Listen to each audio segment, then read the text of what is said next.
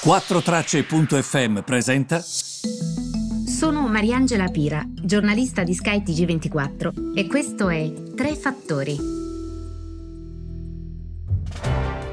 Buongiorno a tutti, benvenuti ai Tre Fattori del primo luglio, la prima metà del 2020 è andata.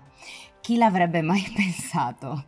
Io ero in Nuova Zelanda, speravo che questo 2020 insomma fosse fantastico come tutti noi, mentre invece poi abbiamo dovuto affrontare sei mesi veramente difficili per tutti, ma soprattutto difficili per chi ha anche perso qualcuno in tutto questo. Ehm, non è stato un anno facile. Allora, passiamo invece alle notizie di oggi perché e dovete sapere che è importante in quanto oggi, primo luglio, inizia la presidenza dell'Unione Europea sotto carico della Germania.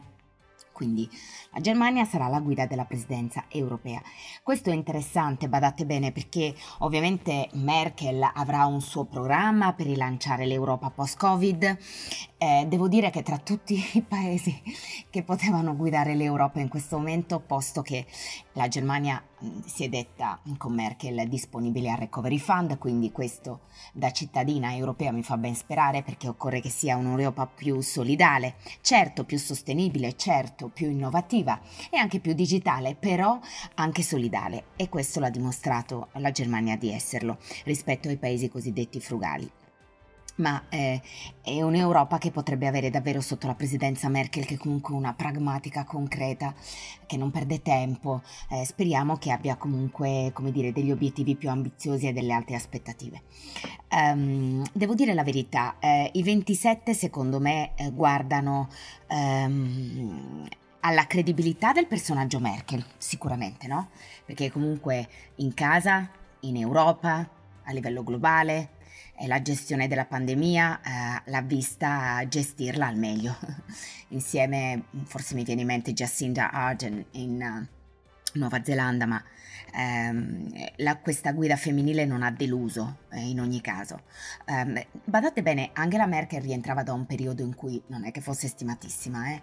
però anche gli ultimi sondaggi, se pensiamo a, a questo sondaggio che mh, mm, famosissimo in Germania e che è collegato alla rete televisiva tedesca ZDF, uh, l'Eurobarometer, e secondo me mm, fa capire proprio come questa mm, Merkel sia stata rivalutata anche dai suoi cittadini. Ricordatevi sempre che comunque per lei sono importanti i cittadini ed è importante l'opinione dei tedeschi, eh, prima di tutto.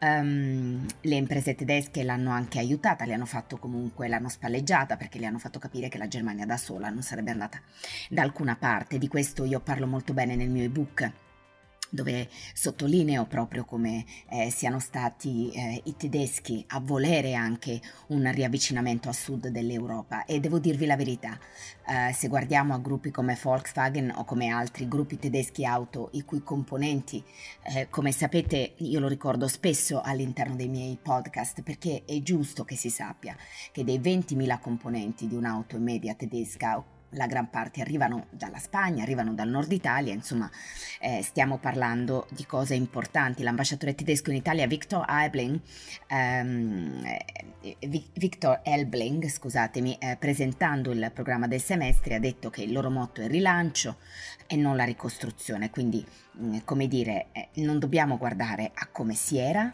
ma dobbiamo guardare avanti. Come possiamo farlo? Possiamo farlo in modo solidale e solidale secondo me non è avere pietà di altri eh, o darmi l'elemosina. Io solidale lo intendo da solitus, da latino, quindi significa essere insieme ma essere più forti, proprio perché insieme. E io credo che, e spero che la Germania a guida tedesca e a guida in questo caso femminile spinga da questa mh, spinga in questa direzione. Io spero che si faccia leva su tutte quelle politiche comuni, quindi non solo la politica agricola, ma anche una politica digitale comune, una politica innovativa comune, una politica sostenibile comune, perché alla fine se ci pensate bene, se noi non spingiamo anche su cose come l'agri-food, e noi, noi su quello dobbiamo spingere, dobbiamo spingere anche su quello, perché ci sono delle zone in Italia che potrebbero essere dei gioiellini se, gioiellini se gestite bene. Quindi io spero che ci siano delle indicazioni che arrivino dall'alto, um, ma non perché ci vengono imposte, che arrivino dall'alto perché si, si è ordinati, perché si guarda ad una crescita comune, si guarda a degli obiettivi comuni. E, ehm, per esempio, a me piacerebbe tantissimo che dopo quello che è successo dopo il Covid ci fosse da parte di Merkel la spinta ad avere un salario minimo per tutti, dei redditi minimi per tutti garantiti, perché francamente è inaccettabile che in paesi occidentali ci sia la povertà, è inaccettabile in tutto il mondo, ma è inaccettabile che ci sia qui questa disparità di reddito tra una persona molto ricca e una che vive nelle periferie, non ha di che mangiare e non sa come arrivare a fine mese. E poi ovviamente questo spinge anche alla delinquenza eh, perché ricordatevi sempre quello che vi dicevo, la frase che disse dalla Chiesa, le persone nelle periferie eh, hanno bisogno di, che gli si parli certamente al cuore, certamente alla mente, ma anche allo stomaco. E il problema che ehm, hanno nelle periferie in Afghanistan, perché alla fine tu ascolti i talebani e tu ascolti i talebani che ti dicono oh, i tuoi figli saranno nella nostra scuola, nelle nostre madrasse.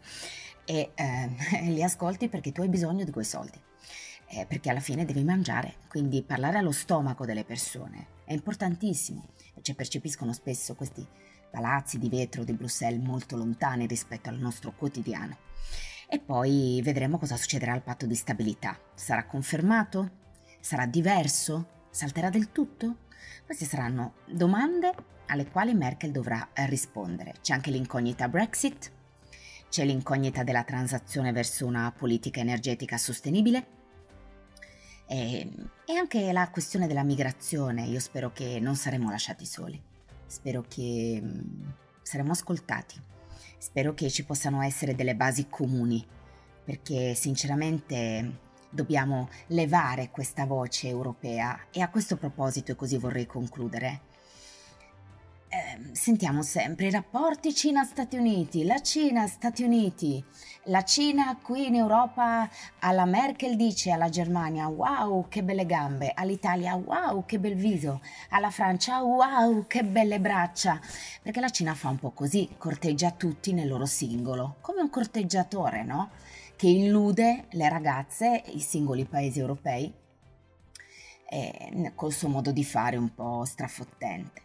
Invece l'Europa dovrebbe dire, se davvero è seria, no, leviamo una voce europea che sia forte nel mondo, che promuova la pace, che rafforzi eh, la partnership dell'Unione Europea con l'Africa, eh, che sostenga... eh, mi viene in mente l'Africa perché comunque sta avendo dei problemi mm, in generale al di là della pandemia, è molto sfruttata dagli altri, ma è possibile che l'Europa non abbia una voce comune su questo?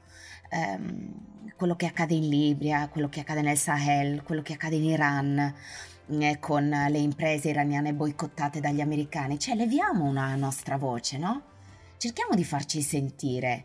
Se, se siamo più forti, siamo più forti anche agli occhi degli americani, agli occhi dei cinesi e in questo modo possiamo anche, come in una buona logica di scambio, fare levare la, vos- la nostra voce anche nell'ottica di uno scambio che sia più vantaggioso per noi.